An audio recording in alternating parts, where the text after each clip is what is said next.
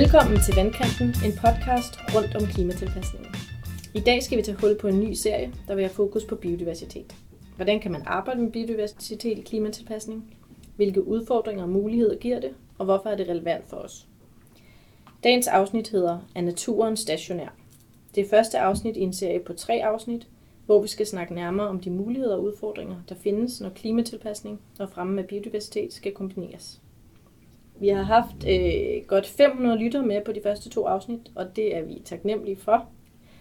Og det forpligter selvfølgelig også, så vi håber, I fortsat øh, synes, at det er spændende at følge med og, og lytte til dagens afsnit.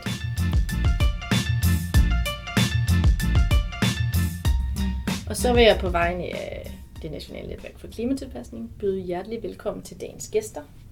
Vi har Carsten Arnbjerg Nielsen fra DTU, Kjell Mortensen fra VSP, WSP og Morten Beher Pedersen fra Hvidovre Kommune. Mange tak, fordi I vil være med. Velkommen. Tak. Mm-hmm.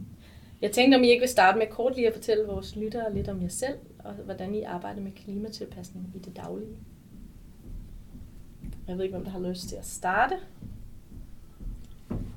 Du starter. Nu er mig først. Der var Carsten Arbjerg Nielsen ude for DTU. Jeg er professor i klimatilpasning, så det er sådan set det, jeg laver. Øhm, har arbejdet med det 20 år siden, jeg for 20 år siden kiggede på, det var dog mærkeligt, at det begyndte at regne mere og mere i Danmark. Øh, det kiggede så først på regnvejr, og så kom der noget med, med hvordan håndterer vi det risikostyringen, risikohåndteringen i forbindelse med regnvejr. Og nu er det så gået mere og mere over i noget, der, der enten handler både regnvand og, og havvand, eller også bare ren havvand. Men stadigvæk øh, med fokus på en, byerne, hvordan bevarer vi byerne, hvordan bevarer vi det, vi gerne vil have, og samtidig også sikre, at der er noget natur omkring os, øh, både inde i byen og udenfor. Ja, og Morten Becker Petersen fra Hvidovre Kommune. Øh, jeg har arbejdet med klimatilpasning i 10, 12, 14 år i den størrelsesorden, og, øh, og det har udviklet sig en del i den periode. Øh, så den netop fra at være det her med regnvandet, og hvordan vi nu håndterer det, og ikke mindst, hvordan får vi vores borgere til at, være aktive i den proces, øh, og i at finde de gode løsninger, som ikke bare handler om vand, men også handler om, om livskvalitet.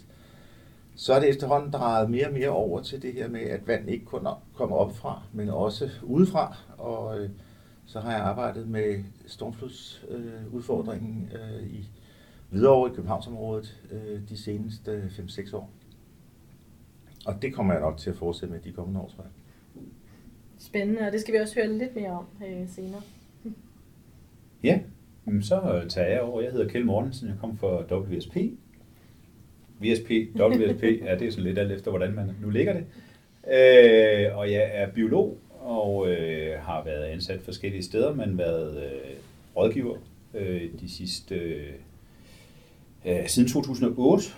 Øh, og øh, arbejder ikke direkte med øh, klimatilpasning, men øh, arbejder associeret med klimatilpasning i forbindelse med andre projekter, hvor folk trækker mig ind øh, i forhold til alt med natur, i forhold til det lovgivningsmæssige, i forhold til biodiversitet, øh, som jeg er sådan, øh, egentlig er, jeg er specialist i vandløb og specialist i hvad skal man sige, det juridiske ophæng og det øh, hvad skal man sige, øh, naturindhold i forhold til Natur 2000, som jo er meget spil i forhold til det her. Ja. Tak skal I have. Øh, og jeg tænker, at med de baggrunde, så er, så er det perfekt til, hvad vi skal snakke om i dag. Jeg vil sige, at øh, da vi var modige og inviteret tre gæster i dag, det er jo første gang, så har jeg lige allieret mig med Christian Delbæk fra Coast to Coast Climate Challenge. Og han har indvidet lige at hjælpe med at holde lidt styr på tropperne. øh, velkommen til dig, Christian. Øh, og tak, tak, fordi du vil være med. Ja, det er en fornøjelse. og du er med virtuelt i dag, det vil jeg bare lige sige. Hvis man kan høre lidt øh, med lyden, så er det derfor. Men øh, han skulle gerne gå klart igennem alligevel. Øh, og, og jeg er jo også i gang i en masse omkring biodiversitet i Coast to Coast, øh, så det var sådan oplagt at invitere jer med ombord her. Jamen, det er rigtigt. Altså, den her agenda med, med biodiversitet er jo noget, der er begyndt at, at fylde mere og mere, så det er vi jo selvfølgelig også opmærksom på over i, hos os i Region Midtjylland og i, i Coast to Coast-projektet. Endnu en gang tak, fordi I vil være med os i dag. Øh, vi har sådan en tradition nu med, at inden vi starter, så hører vi lige, hvem er jeres største inspirationskilde, når man taler om klimatilpasning? Det ved jeg så ikke. Øh, Jeg tror ikke, jeg har nogen specifik øh, inspirationskilde i forhold til klima. Jeg synes jo, der er nogle, øh, nogle amerikanske pengemænd, som, øh, som gør sig godt i den sammenhæng, og, og ligesom øh, øh, Leonardo DiCaprio Caprio for eksempel, som, som jo øh, trods alt tør sige noget i den sammenhæng, og tør øh, komme med nogle penge, kan man sige. Øh, Der er jo også andre i det, i det regi. Men ellers så tror jeg ikke, jeg har nogen øh, inspirationskilder i forhold til det. Nej. Nej. Men det er godt, når der er nogen, der vil give noget til, at vi kommer videre i den her proces. Ja. Hvad med andre? Jamen, jeg sidder og tænker lidt på, øh, jeg tror også, jeg ender i det amerikanske i virkeligheden. Øh, jeg stødte på en, en, øh, en amerikansk øh, øh, arkitekt, som har arbejdet med, øh, med blandt andet øh, kystsikring og klimatilpasning, som hedder Susanne Drake, som, øh, som har øh, i, i bund og grund har taget øh, nogle af de strategier, man bruger, øh, når man taler kystsikring, så taler man ofte om enten beskyttelse mod øh, oversvømmelse, om tilpasning til det, eller om tilbagetrækning. Og et eller andet sted har hun formået at tage alle tre og blande dem sammen og sige, at man kan sådan set godt gøre det hele på én gang. Og det synes jeg har været rigtig spændende, og det har været lidt af en øjenåbner at se nogle af de idéer og tanker, hun har gjort til det. Fedt. Det blev næsten også en anbefaling, det er vi glade for. Øh, Øh, jeg har mange. Øh, jeg, jeg har taget også nogle bøger med og så videre, men, men i hvert fald vil sige, øh, jeg synes, der er en, en mand, der hedder Greg Craven, som er højskole, eller hvad hedder det, high school teacher i, i USA, for nu bliver jeg også i det mere amerikansk. Han har produceret cirka 10 timers YouTube-video, jeg bruger noget af det i min undervisning, fordi han har en samdrag på 10 minutter, der simpelthen er den bedste simple indføring i, hvad klimaændringer og klimatilpasning er, og hvordan man laver risikostyring i den sammenhæng. Så er der, øh, så er der en Steven Snyder, som er, øh, har været klimaforsker, han er, han er død i fem år, så, så det ikke... Men han, det var ham, der var en af de første, der virkelig satte fokus på det her med at sige, at klimaet har mange fjender. Og der er mange, der har noget imod det, og hvordan går man ind både og forsker og, og samtidig også går ind og engagerer sig i, i debatterne. Øh, jeg synes også, at han, han er god at få forstand af. Så er der, hvis vi går op, så er der Kate Raworth, som, er, som godt nok er englænder, men som snakker om donut economy, og hvordan får vi ændret på vores ressourcer, hvordan får vi ændret på vores snak om, at vi skal blive ved med at have det forbrug, vi har, og, og den grønne revolution er den første, der ikke har nogen ofre.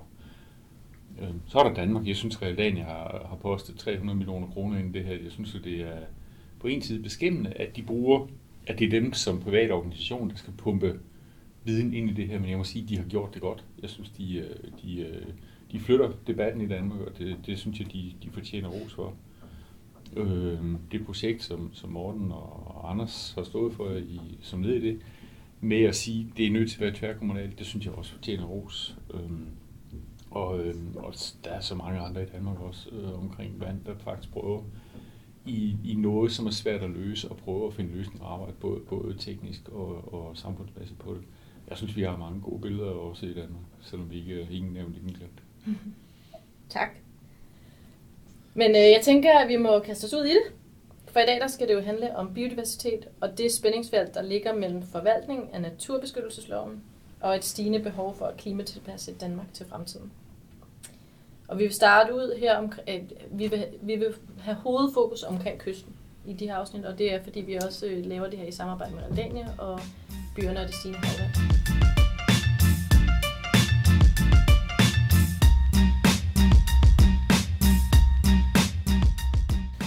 Klimaet begynder allerede nu at vise klare tegn på forandringer. Forandringer, som har en stor effekt på natur og kulturmiljø i kystlandskaberne.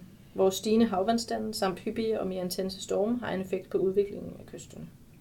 Samtidig ser vi en stadig stigende aktivitet og udnyttelse af de kystnære områder, hvor det ud over de økonomiske værdier som fiskeri, især de rekreative værdier, der tiltrækker en stor del af befolkningen.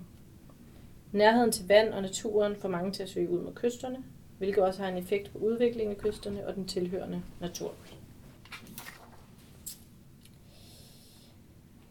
I forhold til det, hvilken betydning har klimaforandringerne egentlig for den kystnære natur, og så biodiversiteten her? Har I, sådan, har I nogen bud på det? Ja, rigtig meget. Ja. Altså, der er jo lavet, øh, der er lavet en, en nylig undersøgelse, jeg ved ikke, om I, om I har hørt om den, men der er lavet en nylig undersøgelse af øh, faktisk var en, en konkurrerende rådgiver og øh, Naturstyrelsen, øh, som øh, via midler fra 5. juni-fonden og Globe som vi kalder det, Onkel V. Øh, Jensens Fonde, har lavet øh, et meget indgående studie af, øh, hvad vi kan se ind i af tab af øh, naturområder øh, på et meget specifikt niveau. Øh, gået ind og set på, hvad med den park 3 beskyttede natur, hvad med øh, den natur, som øh, ligger beskyttet i øh, habitatdirektivet, hvad med øh, tabet af agerland, hvor, hvor, hvilke øh, øh, landområder generelt øh, og specifikt er truet øh, i et øh, henholdsvis 50 og 100 års scenarie. Øh, og så derefter også kigget på, hvad så med et, en 10-års hændelse i det 100-års scenarie, hvad vil det så betyde? Altså, øh, at man får salt påvirket nogle områder, som, som ikke kan, kan tåle salten, kan man sige. Ikke? Øh, så det ved vi rigtig meget om, og det er nogle chokerende tal, som den undersøgelse kommer ud med. Kan du sådan sige nogle af de sådan er overordnet? Ja, det kan jeg jo sjovt nok, fordi nu ja. havde jeg jo lige taget lidt noter her fra, ja. fra det, som, øh, som ligger på det. Og der, øh, den permanente oversvømmelse, som der er tale om, dem har man undersøgt for de 76 kommuner, som ligger ud til, til kystområderne. Det giver jo så sig selv, at der, der ligesom ligger noget i det. Øh, og der taber man på øh, ind, i 2120, altså om 100 år, 1,6 procent af vores landbrugsareal. Det kan man så sige, at ja, øh, det skal man så forholde sig til. Men hvis man ser på Park 3-naturen, så taber vi faktisk 8,9 procent af, af den permanent. Øh, hvis vi ser på en stormhændelse i forhold til det, ja, så taber vi 27,4 procent, fordi at den bliver ændret. Det kan jo være øh, naturlige ferskvandssystemer, som ikke kan tåle salt. Hvis vi sådan går mere specifikt ind i det, så er en af de naturtyper, som er beskyttet af habitatdirektivet, den der hedder 1330 øh, stranding, ja, der taber man øh, et helt ufatteligt mængde af, af strandingen, som vi jo skal tænke ind i, at hvis vi ser det tab, så hvor skal den her stranding så være henne? Skal den øh, via coastal squeezing blive presset længere ind i land, og hvordan kan vi begunstige det? Det er selvfølgelig et spørgsmål. Men, men det chokerende det er, at vi taler, i, øh, vi taler om 51,9 procent af de her strandinge, dem taber vi. Øh, det er jo chokerende tal. Øh, og allerede på en 50-års skala taler vi 16,4 procent. Øh, hvis vi taler ferskvandssystemer som for eksempel Rikær, øh, som jo er noget af det mest artsrige, vi overhovedet har, og det er jo interessant at snakke om, når vi taler biodiversitet, ja, så taler vi på en 100-års skala 11,9 procent af rikærne, som jo er ferskvandssystemer. Øh, men hvis vi taler i forhold til stormhændelser, ja, så er det faktisk 56,7 procent af rigkerne, mm. der påvirkes. Så det er jo helt chokerende, kæmpe store tal i forhold til den natur, vi har. Og hvad skal vi tænke ind i i forhold til at kunne beskytte det fremadrettet? Det er jo sådan noget, jeg synes, der er interessant. Og det, altså det leder jo egentlig ret godt op til noget af det næste øh, dilemma, som vi har, har, har stillet op her i, øh, i den her podcast. Men jeg ved ikke, om I andre lige vil øh, supplere. Altså, jeg synes, det kan være interessant at sige, hvad er nutiden i sådan en undersøgelse. Fordi øh, det, der for mig at se interessant i det her, det er jo, at vi har ligesom billedet af, at Danmark øh, indtil 2019 var uberørt og var faktisk var et naturskønt område osv. Og det, da jeg var 15 år og kom til Canada som, som aktiv spejder og blev spejderleder derovre, der synes jeg, det var fantastisk at komme derover og sige, herhjemme snakker vi så meget om at komme ud i naturen.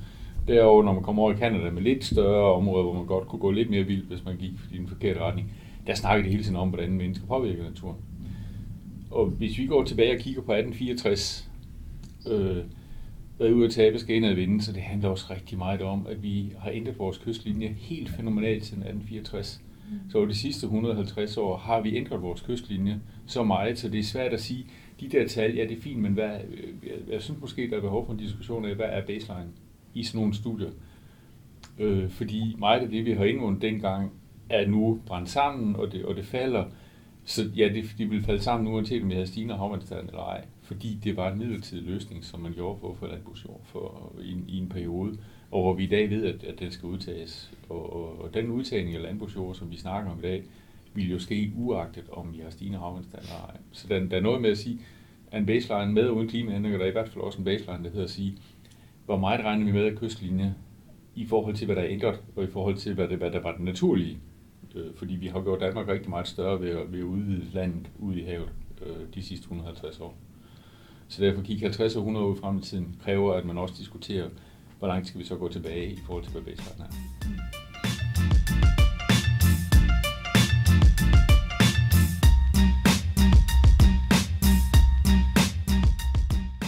Behovet for klimatilpasning og kystbeskyttelse er stigende som en konsekvens af klimaforandringer. Mange kommuner og rådgivere arbejder derfor nu på udvikling af klimatilpasningsplaner og projekter, som skal minimere skader fra klimaforandringer. Disse planer og projekter bliver imidlertid udfordret eller helt bremset i flere tilfælde af national og international naturbeskyttelseslovgivning, der er nedsat for at beskytte vigtige eller sårbare natur- og dyrearter. Planlæggere sættes derfor i forskellige dilemmaer.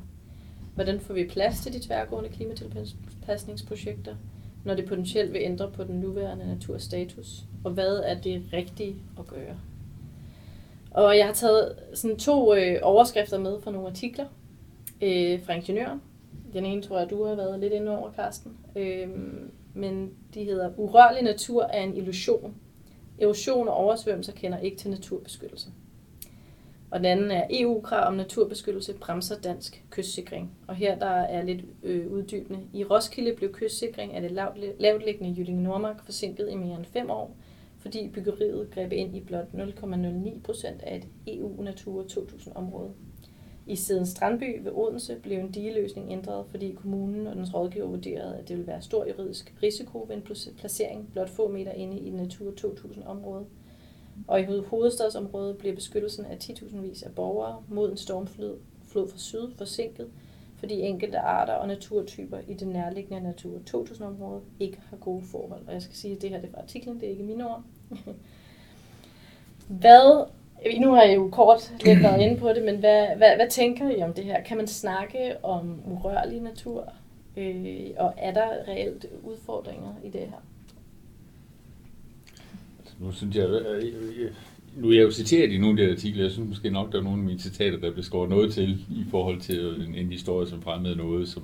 som øh, men der ligger noget i det her, jeg synes, der er to ting, vi har behov for at diskutere og tale til i den her sammenhæng. Det ene er at sige, at at der er ikke noget planlægningshierarki inden for, inden for den her planlægningsproces, så alt er lige vigtigt, om det er Natur 2000, eller om det er, eller om det er et eller andet tilfældig lov, eller en gammel servitut, eller sådan noget der er simpelthen brug for, at vi er nogen, der begynder at prioritere mere i, hvad er det for noget lovgivning, der har forrang for noget andet. Og så skal vi måske også snakke om noget med, at noget natur er vigtigere end anden natur. Og fordi nogen har på et tidspunkt har sagt, at det her det er fint, så er vi også nødt til at sige, hvad er det for natur, vi skal samle og, og passe på internationalt, nationalt og, og, og så ned på det regionale. Øhm, for mig at se, der er tiberne og, og, og vadehavet, er noget andet, end om strandingen ligger på, på Amager, eller om den ligger i Køge, eller altså få noget tale billedligt. Der, der kan vi godt blive nødt til at snakke om noget erstatningsnatur. Men, men, men vi er et pt. i den her situation i Danmark, at, at der, hvor vi har de høje værdier, der gerne skulle beskyttes af klimatilpasning, sådan så klimatilpasningen også er en klimasikring mod, mod oversvømmelser for eksempel, der har vi relativt lavet naturværdier og omvendt. Så der er et vindue øh, af muligheder lige for øjeblikket, hvor vi siger, at der hvor vi har høje naturværdier, har vi faktisk også relativt få værdier, der skal beskyttes. Og det er noget, jeg tror, vi skal beskytte med, med, med forvaltning, med, med, med god planlægning, sådan så vi bliver ved med at bevare den natur, som er derude, og som er vigtige at, at holde fast i. Øhm, og det kræver, at der er nogen, der, der sammentænker sig. Og så kan det godt være, at der er nogle steder, man skal hakke en hel og klippe en to osv., men vi, jeg tror, vi er nødt til at have noget på at sige, at det her det er internationalt vigtigt, det her det er nationalt vigtigt, og det her det er vigtigt øh, på en lokal skala. Og så få det ind i, i, så det er ikke alle steder, at naturen taber, eller alle steder, at, at øh, byerne taber. Så vi får faktisk får, får foretaget nogle valg. Ja. Jamen, jeg, jeg, jeg, tror, det er, jeg, jeg tror, det er utroligt vigtigt at, at, øh, at, at lave den skældning øh, imellem, hvad der er hvad der er den vigtige natur, hvad der er, er det, som øh, virkelig er værd at beskytte, og hvad, hvad der øh, hvad der er mere urbant og kulturelt øh, ud, øh, udformet øh, som udgangspunkt. Øh, til gengæld tror jeg også, at vi skal øh, jeg tror, jeg tror, vi skal til at have et, et lidt andet øh, mindset omkring øh, det her med øh, kultur kontra natur. Øh, specielt i det område, hvor, øh, hvor jeg nu øh, færdes til daglig med Hvidovre og København, så, så, øh, så er de oprindelige kystzoner, som, som lå i det område, de er jo ændret for mange år siden. Altså det er, øh, det, vi, vi har Avedøre Holme, som hedder sådan, fordi at det faktisk var nogle små lave holme, der lå i nogle lavvandede områder med små øer, øh, lidt fordelt ud over et stort øh, lavvandet område. I dag er det så inddæmmet af øh, 3 meter høje diger, men hedder stadigvæk Holme. Og, og, og jeg mener, det, det, øh, det, det er et meget godt udtryk øh, for, hvad det egentlig er, der er sket i det område, at vi har, vi har jo for lang tid siden forladt den natur, som, øh, som virkelig var værd at beskytte, og vi har aldrig nogensinde fået lov til at inddæmme alle de områder, som, som vi har gjort igennem tiderne i Københavnsområdet, hvis vi havde haft de gældende regler.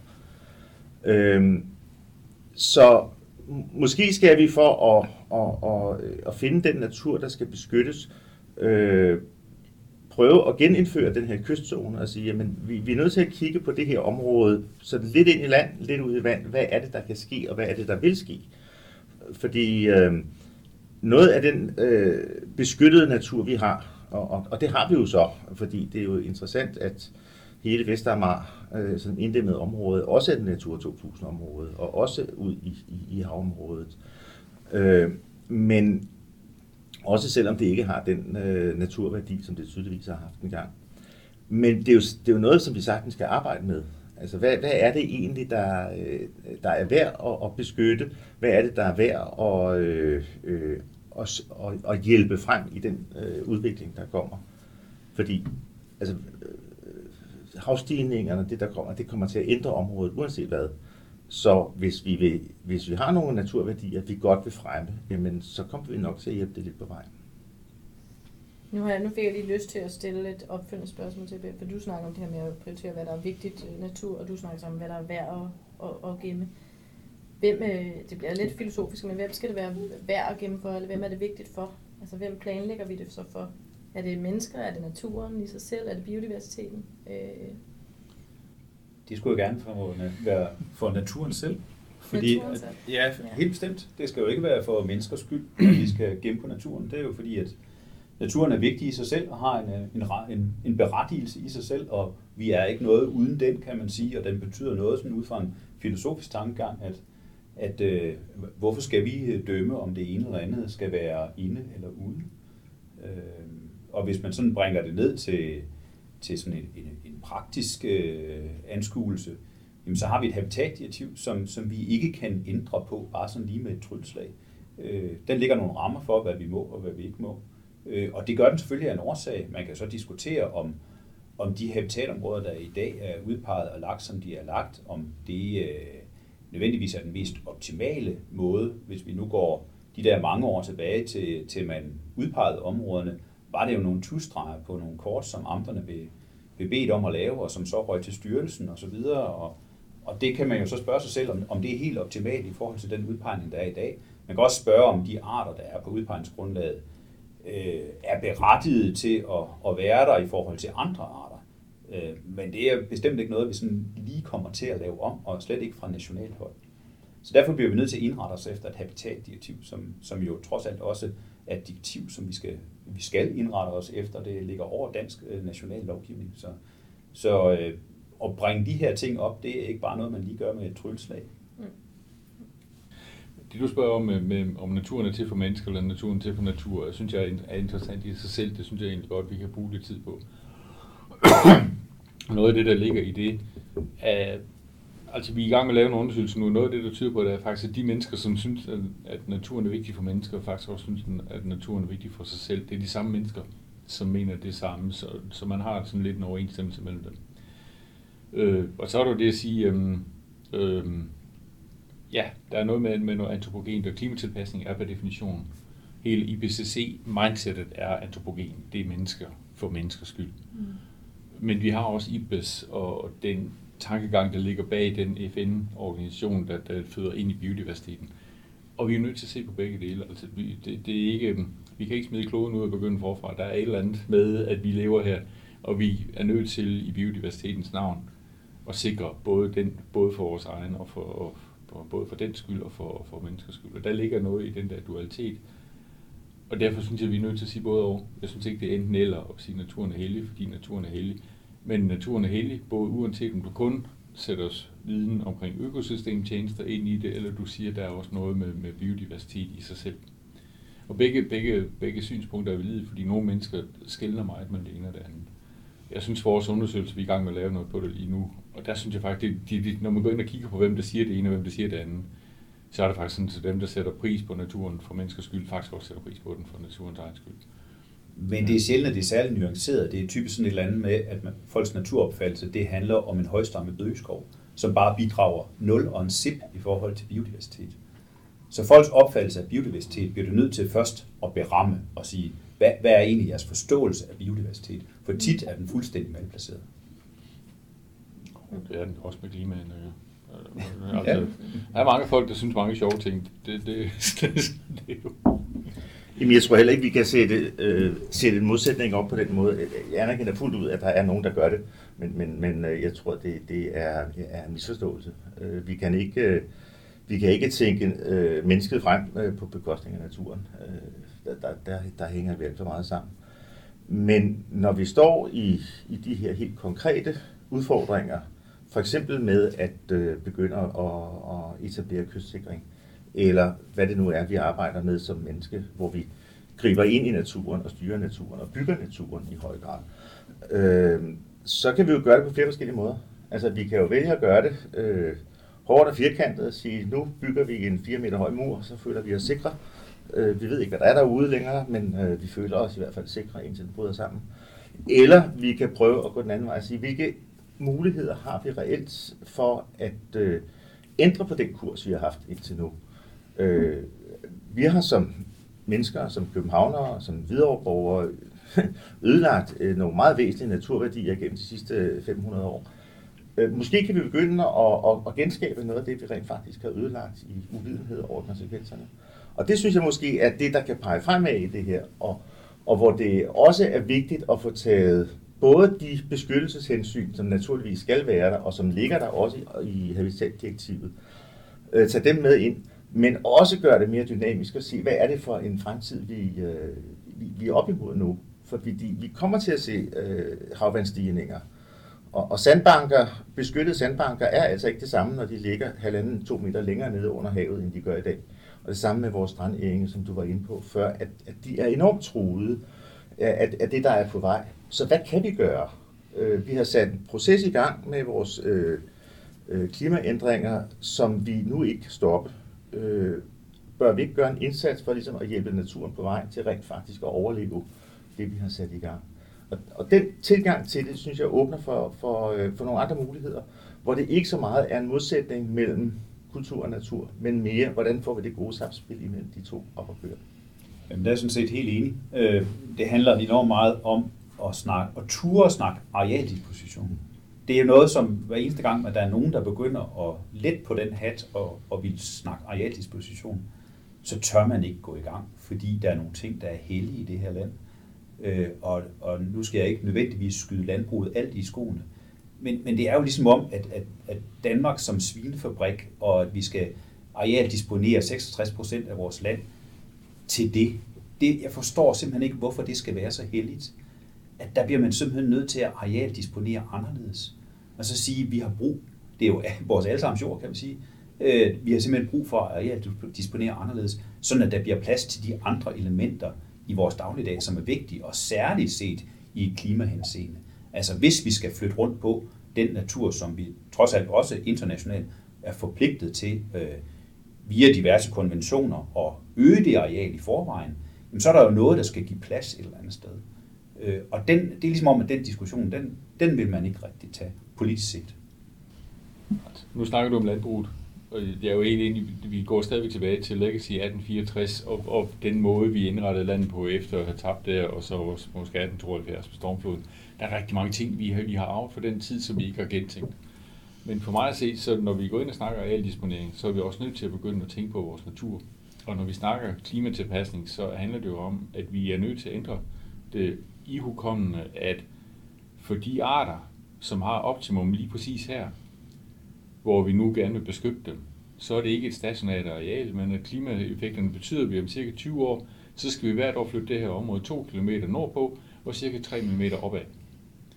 Og derfor bliver det simpelthen noget med at sige, at uanset hvad vi gør, så bliver det ikke nemt lige, fordi det kan godt være de her, men, men enten så kommer der for meget vand, eller også så bliver det for varmt, eller også så er der noget udtørring på et eller andet tidspunkt. Den der diversificering af, at vi kan ikke længere bare sige, at realdisponering er stationært, den er vi simpelthen nødt til at gå væk fra. Fordi vores habitater bliver ikke længere konstant af, at vi siger, at alt skal være, som det var. Fordi klimaændringer handler om, at de gør det ikke. 2 km nordpå, 3 mm opad hvert år.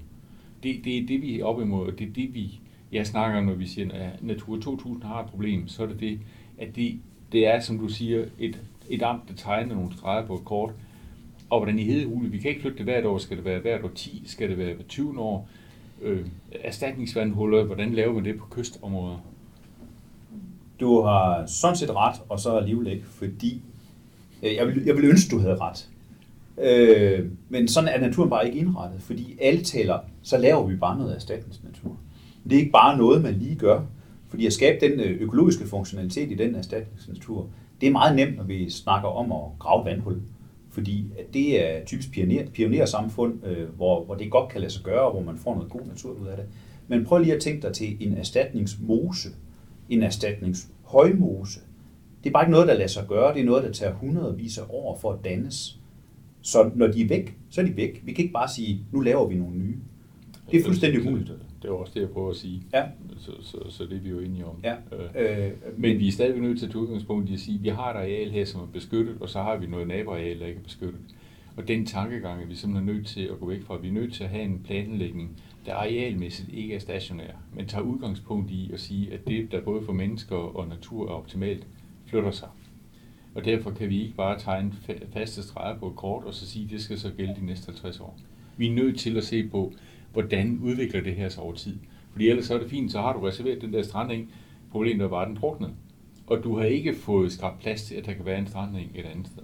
Det er sådan set enig med dig i. Alle spørger, hvordan laver vi en naturbeskyttelseslov, og hvordan laver vi ikke mindst et habitatdirektiv, som ikke er stationær, men er dynamisk. Og det er nærmest, altså, jeg har ikke kunne tænke mig til noget, som giver mening i den sammenhæng. Fordi vi er jo netop naturbeskyttelse, for at det skal være beskyttet. Så hvis vi fjerner den beskyttelse, så er der ikke nogen natur. Det ved vi. Så der, der skal jo sådan virkelig nogen, noget dynamik ind i vores øh, arealtankegang, vores planlægning. Hvordan skaber vi den planlægning dynamisk? Hvordan tænker vi 20 år frem i tiden, og så siger, jamen hvis kystlinjen den flytter sig, og vi ser de havvandstigninger, vi ser i dag, jamen så er det jo allerede nu, vi skal disponere noget areal købe nogle øh, landmænd ud, øh, sikre nogle byer, øh, sådan at den natur, den har et sted at vandre hen. Jeg, jeg og så er det jo et spørgsmål om, at noget, noget kan vandre på den måde, men der er også noget natur, der ikke kan vandre. Jeg hører egentlig sige meget det samme, men at der er en udfordring med, hvordan man så arbejder med det her. Jeg, nu, nu kender jeg, altså nu er jeg ikke øh, biolog eller noget. Er det, kan man arbejde med sådan migrerende natur? Altså det er der jo selvfølgelig i, i, i mindre skalaer, men altså en mose, kan man migrere den langsomt ved nogle tiltag? Det er næsten umuligt. Ja, okay. Det var bare lige... Men, men altså, vi kan jo vente om at sige, det er jo derfor, at vi, vi har de her to forskellige FN-miljøer, hvor den ene tænker rent antropocent, og den anden tænker rent biodiversitet. Mm. Og nu er vi kommet dertil, hvor effekterne på klimaforandringen er så store og så hurtige og så voldsomme, at det i sig selv får betydning på biodiversitetskrisen. Mm. Og det er der, vi står, og det er, der, vi, det er derfor, jeg, jeg er jo sådan lidt enig om, det, det, det er svært, men det er ikke desto mindre, så er det det, der er opgaven. Mm. At, at vi, vi ved godt, at vi ikke kan have en mose, men vi ved måske, at der øh, længere oppe er, og så kan det godt være, at det så er 1000 km oppe og, og så videre, men jeg synes, at vi skal arbejde på at sige, at den naturtype, vi har i Danmark, som er unik for Danmark, på et tidspunkt, så skal den jo også migrere op til Norge. Og hvordan får vi, altså, det er også den, den, den, den skala, vi arbejder på at sige, hvordan, hvor, hvis vi skal løse biodiversitetskrisen, så jeg er enig i, det er svært, men vi er nødt til at begynde at tænke så langt frem. Men der er bare noget umuligt i det der. Altså, der er en dualitet, som ikke hænger sammen. Altså, noget af det mest unikke for Danmark, det er vores klitnatur. Kan du forestille dig den i Norge? Det kan jeg godt. Ja, okay. Jeg har svært ved sådan lige at sige, at det ryger lige til Norge, og så klarer vi den derfra. Men stadigvæk, vores opgave er jo nemmere, end den for eksempel er omkring alberne? Øh, ja, ja. Humlen er, det, det, det, det, det er svært lige at gøre Mount Everest øh, en kilometer højere, som er det, der skal til for at bevare jo, jo, øh, de, de, altså, naturtypen. Og den, den er i hvert fald sværere at flytte sig op til Norge. Øhm, så, så jeg siger bare, at vi er nødt til at gøre det her, og vi er nødt til, fordi der er et voldsomt pres på at bygge diger rundt omkring i Danmark. Og lige nu der ser det ud til, at afhængig af hvad vi gør, så om, inden for de næste 50 år, så har vi cirka 100 km diger, og inden for de næste øh, 100 år, som var det du startede med at snakke om, så har vi stadig mellem 1500 og 4000 km dige. Så er der i hvert fald ikke noget tilbage af den oprindelige natur. Så det er nu, vi skal have den planlægning på plads, der gør, at vi har hierarki, der gør, at vi har en biodiversitet. Fordi for hver gang vi bygger et dige, så ved vi, at det bliver stående. Fordi det, det, er, det er beskyttelse af, af folks værdier, og så investerer folk efter, at den værdi den er beskyttet. Så der er en selvforstærkende effekt bag ved diger. Christian, han har et... Ja, men det, nu bygger jeg lidt videre på det, men altså, det, det er også den her med, altså, når vi nu netop snakker Natur 2000-lovgivning, og det her med, at den er til for at beskytte øh, truede eller sårbare arter. Jamen, den beskyttelse, er det beskyttelse fra os eller de naturlige forandringer? Ikke? Og hvis vi tager det naturlige, nu er jeg også, øh, nu er jeg for eksempel til den her konference, hvor, hvor den her nye undersøgelse blev, blev offentliggjort resultaterne herfra, så, så der var også nogle, nogle løsningsforslag til, hvordan vi kunne eventuelt øh, arbejde lidt med naturen for at beskytte nogle af de her sårbare arter, der kunne være udrydningstruet på grund af klimaforandringerne. Øh, hvor man for eksempel så på strandingen, jamen der er jo noget med, afhængig af hvordan kyst øh, øh, er derude, så kan man hjælpe dem til at migrere indad og på den måde tilpasse sig klimaforandringerne på den måde.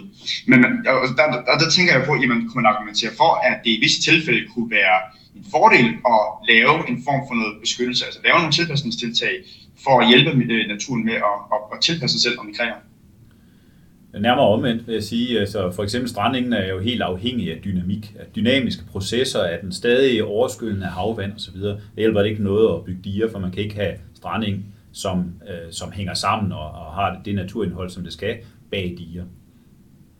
Ja, nej, det var faktisk, øh, jeg kan huske, øh, det var nemlig det, de også sagde, at, at, at hvis man havde en, en morfologi, hvor du fra strandprofiler ligesom havde en meget høj, ligesom en, en skrænt eller en netop et dige, jamen, så kan strandingen ikke migrere indad det er mere det her med, at du skal have en mere jævn profil indad i landet. Og det er det, jeg tænker, at det kunne være noget, hvor man kunne hjælpe noget kyst, hvis du alligevel havde noget, noget, noget areal bagved kystlinjen, som, som ikke blev brugt eller havde værdi. Altså kunne du jo på den måde arbejde med kysten og hjælpe, altså nedlægge for eksempel de, eller nedlægge skram og lave det et mere jævn profil, så vi kan hjælpe naturen til at Men det vil jo kræve indgreb i, i naturen og i sådan et beskyttelsesområde. Altså, jeg tænker, at vi, vi er nødt til at huske på, at udgangspunktet for det, vi snakker om her, det er, at øh, vi har i gang sat nogle klimaforandringer, som kommer. Altså, vi sidder og snakker om, hvordan udformer vi plan B, fordi plan A har vi måtte opgive. Øh, og, og, så, så det er der, vi er kommet til. Øh, og, og, øh, og det er også det, som et eller andet sted udfordrer øh, den tanke om at beskytte naturen. Øh, og det er også derfor svaret fra mange sider kommer, jamen vil du beskytte naturen mod den selv? Altså, men det er jo ikke den selv, vi skal beskytte den imod, fordi det er os, der har sat det i gang. Så et eller andet sted bliver vi nødt til at, at, som menneskehed at gå ind og sige, hvordan kan vi redde stumperne bedst muligt? Og hvordan kan vi, nu når højmoserne går til, fordi de ikke kan flytte til Norge, øh, hvad kan vi så gøre, som er næstbedst, øh, for at redde mest muligt? Og, og, det, øh, og, og, og, og i det lys, så, øh, så tror jeg, det er rigtigt, at vi bliver nødt til at gentænke nogle af de her øh, øh, grundlæggende principper omkring naturbeskyttelse, som ligger i habitatdirektivet. Øh, men jeg tror, vi skal virkelig passe meget på med at sige, som det jo i bund og grund også ligger i habitat, habitatdirektivet, at nu har vi nogle samfundsmæssige interesser, som er så væsentlige, så vi kan være ligeglade med den beskyttelse. Altså, at hvis vi begynder at bruge fravielsesprincipperne i, øh, i habitatdirektivet til at gøre tingene alligevel, så taber vi endnu mere. Det, hvor vi skal hen, det er, at vi skal finde det sted, hvor vi faktisk gør begge dele på en gang. Øh, men igen, hvor er det, man skal kompensere hen? Og noget kan kompenseres, noget kan, øh, igen, det der med vandhullet, jamen vi kan godt lave øh, oligotrofe søer øh, på sandede arealer og, og, og kompensere for det, men vi kan igen ikke kompensere højmosen nogen steder, for det kan ikke etableres. Og så er vi jo ude i, at det er en fuldstændig beskyttelse, fordi at vi ikke kan lave det der, den der kompenserende foranstaltning. Så i forhold til strandingene, kunne man godt forestille sig, at man var ret til at og så videre. Men der skal det jo igen også være økologisk funktionelt, inden at du nedlægger noget. Så, så det bliver noget med at skulle gribe meget langt ud i fremtiden og så sige, nu laver vi nye arealer med stranding, for at vi om føje år kan nedlægge noget andet. Så igen, den lang, det, det er virkelig langtidsplanlægning, vi snakker om her. Mm. Men det tror jeg også, du er ret i, og det, det tror jeg også er det, vi skal til at tænke i, fordi vi, vi kan se, hvad der sker. Altså, vi kan se, at det mest stiller altså, sig ud og siger, at hvis ikke vi gør noget yderligere, jamen, så stiger vandet med havniveauet med 15 meter over de kommende par hundrede år. Altså det, det er jo, en, det, det er jo øh, nogle forandringer, vi står overfor, som er så store og radikale, at vi allerede nu er bagefter tidsmæssigt i forhold til at tilpasse os det.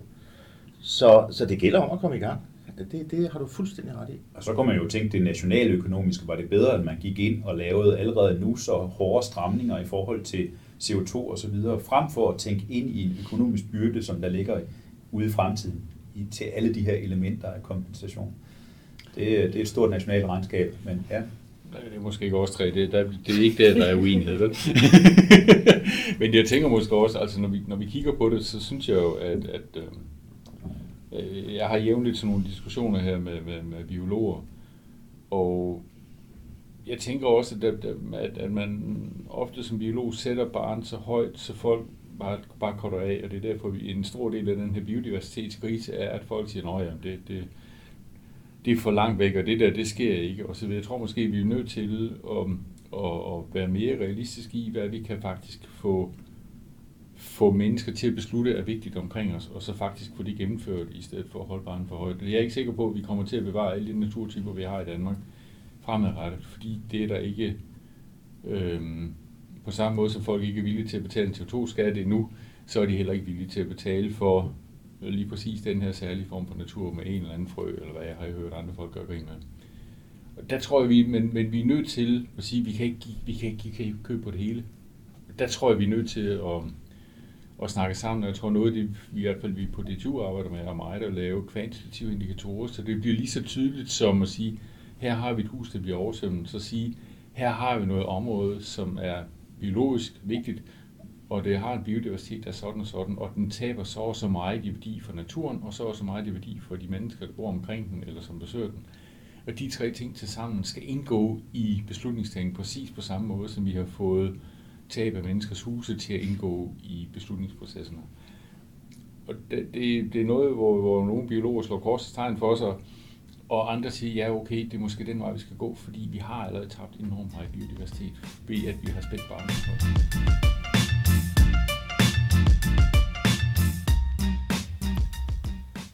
For at høre resten af samtalen, skal I gå til næste podcast afsnit i rækken. Vi har nemlig valgt at dele dette afsnit op i to. I del 2 fortsætter vi med at snakke om naturbeskyttelse, herunder Natur 2000, og vi skal høre videre Kommune fortælle om det tværgående idéoplæg til kystbeskyttelse af det meste af den sjællandske sydkyst. Så skynd dig at hoppe videre, og så ses vi i vandkanten.